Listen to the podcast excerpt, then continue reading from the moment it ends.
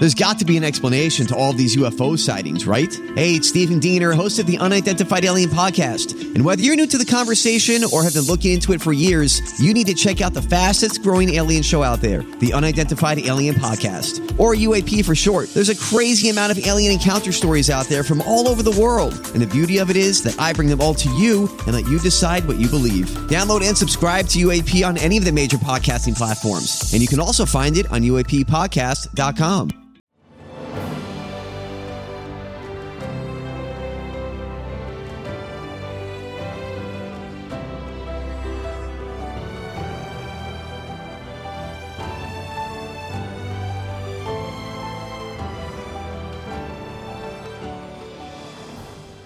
Welcome to the newest episode of Beyond the Fame with Jason Fraley. I'm your host, Jason Fraley, picking the brains of the top filmmakers, musicians, and artists of our time. Happy 85th birthday today to the legendary late night talk show host Dick Cavett, who interviewed every famous person you can imagine during his decades on television. He joined me in 2015 to discuss his must read book, Brief Encounters, a collection of his most memorable celebrity anecdotes. Mr. Cavett, thanks so much for joining me. Uh, just start with it. how did you get the idea to do it? I mean, did you think this be a good, you know, gift for the holidays, or how, how did the idea come about to do the book? Apparently, it is a good gift for the holidays. Everywhere I go, somebody told me they've gotten two copies of it, uh, having already ripped open their Christmas presents. but um, you know, and in a way, the book is the kind of book I'm always looking for to read because as you get older, it's harder to start a 700 page novel on page one and start climbing up Mount Everest. Right. And I tend to open a book anywhere and see if it interests me. But this is the kind of book you can put on the bedside table, and each piece is short enough that you get a little dose of reading and go to sleep. You say the bedside, or Mel Brooks says the bathroom. He says it's the best bathroom reading ever written. Yes, he took it to a higher level and said, uh, you know, that it was perfect bathroom reading because each of the pieces was just the right length. um, speaking of uh, Mel Brooks, I love the anecdote that you had in there of when Mel Brooks would put the key in the door at night, and say, "Oh, good, the the party's about to begin." The book's filled with a bunch of little anecdotes like that. Do you do you have a personal favorite of stories that are in there, or, or a chapter? I, I don't have a single favorite, but uh, I like when one causes people to say the thing I liked about your piece about Jonathan Winters or Stan Laurel or uh, or a politician or Muhammad Ali or whatever is the little things you're able to put in like that that we would not otherwise hear or know about. And uh, actually, my wife Martha told that to Mel. But when the, I hear the key in the lock, I know that oh, good, the party's starting. And he was quite moved. He had never heard it before. That yeah, there's a ton of them in there um, that are, that are like that. Um, Jimmy Fallon writes the foreword in this thing. Um, what are your thoughts on him as as the current host, or, or in general the the entire late night scene today compared to back when you were doing? You know, Kimmel, Jon Stewart, Stephen Colbert, the whole the whole shebang. Well, the problem I have with that subject is that I know all of them, so that should there be one I don't like, it would be difficult to talk. what what do some of them do well then? Well, I I think um, uh, starting for a moment with Fallon, the fact that I've watched him for years and that we we met one night in the dark around Gramercy Park in New York late at night. We were both coming from different things, and we sort of hit it off and talked for about an hour and a half, and have been friends ever since. And then, as he tells in the thing, he was moved when I called him on his first day doing a talk show, the day that he went on the air. And uh, and I've had fun being on with him, and I, it's just remarkable though to me that he was able to find in his hectic life of getting out of a talk show into the Tonight Show to write such a, a funny and to me moving foreword to this book. It was just great. Did you want to mention any of the well, other? people tell me, speaking about the difference, um, they miss a show that has people on for a longer time. Right. I found it easier to do 90 minutes than I would now to do seven minutes with a guest. I admire uh, both Stewart and Colbert for their ability to get in in a very short segment, both wit and intelligence, and in Colbert's case, the genius ability to think as two people at the same time before speaking. yeah, exactly. I mean, his character and himself. Yeah, exactly. And when, when you did it, you had, like you said, you had much longer um, interviews. Um, how much preparation would go into those? How much of it is prepared versus kind of winging it based on you know being a good listener to what they're yeah, saying? well, that varied all that varied all over the place because there are some people I just said, don't even bother giving me any notes. Uh, we're going to be fine together. I know them, or I don't know them, but I know we'll be good together.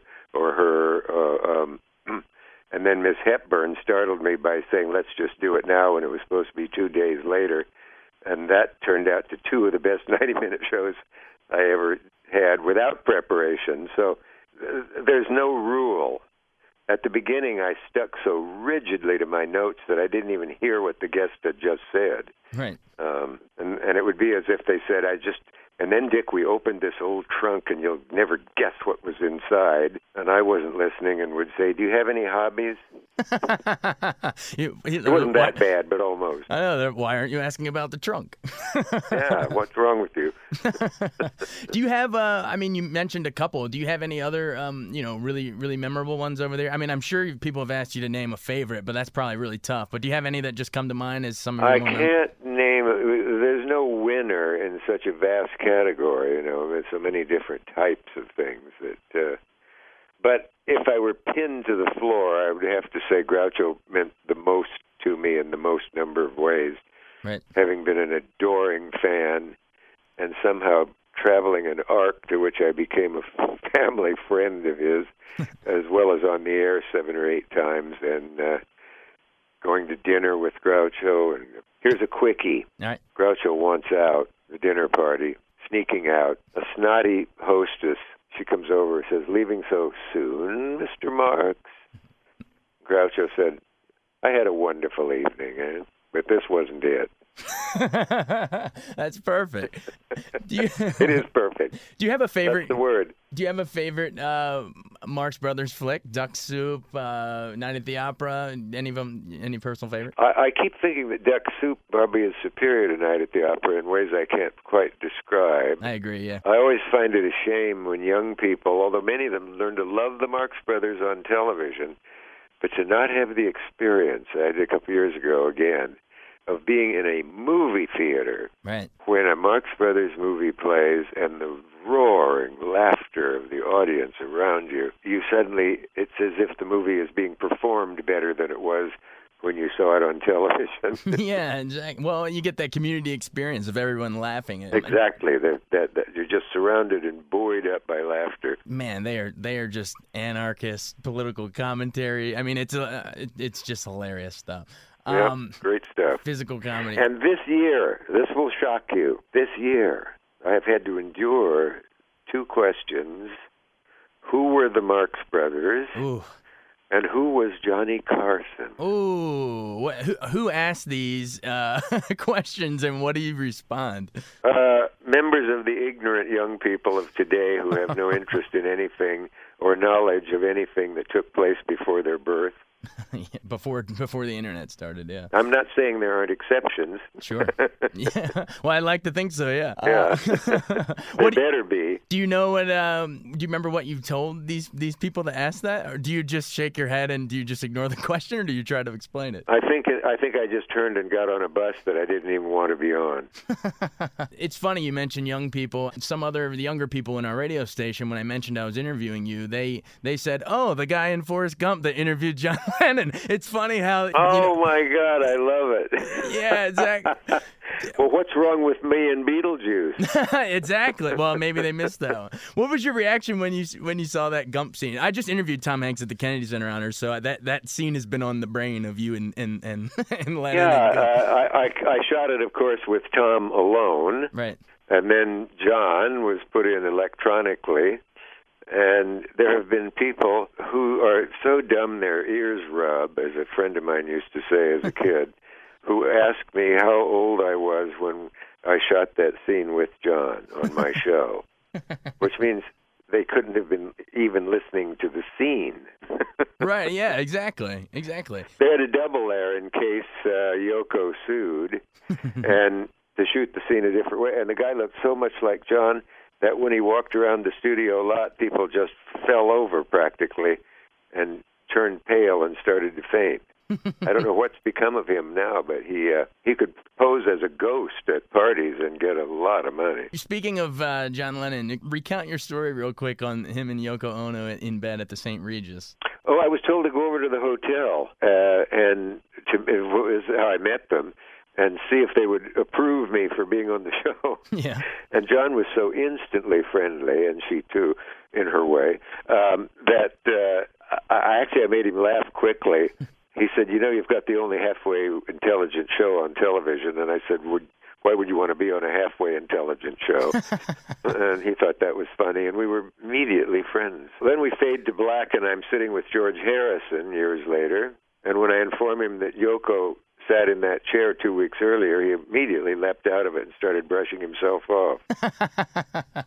but she has a good sense of humor. Exactly. Well, that's good. Um, and you mentioned um, you mentioned Johnny Carson a few minutes ago. Um, what made him such a good interview? I mean, uh, you you two were two of the best that ever did it. And, you know, as a peer, what, what what made him so special? I don't know. He was born gifted. You never know what makes somebody good. It's certainly undemocratic. The gift is gifts are not distributed equally any more than people suffer equally in their lives and it's just a gift, uh, a, a sort of a, a God-given gift, I suppose, and certainly a good thing for him to have, since the rest of his life was pretty unpleasant. Yeah, and what what do you think it was for you? If you could, you know, if you could drop any sort of humility for a second, step outside your own body, and analyze yourself as an interviewer, what do you think it was that made you such a good interview? I have no idea, but I know what I keep getting told, and began to realize I was hearing over and over was a guest saying after maybe a 90 minute show or other,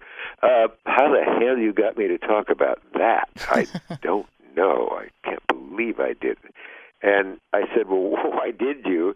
and they would say in various ways, "Well, you made me so comfortable, I I, I practically forgot we were on television," which that... can be dangerous. All right. Well, hey, Mr. Cavett, thanks so much. You want to just do a final sell on the book? Uh, it's called Brief Encounters, and you're going to love every second of it. All right, Mr. Cavett, it's an honor, a pleasure. uh, I've admired you for a long time, so thank you very much for joining us on WTOP. Okay, man. Thank you. Thanks so much for joining us on Beyond the Fame with Jason Fraley. Remember to hit the subscribe button and give us a five star rating if you like what you hear. We'll see you next time.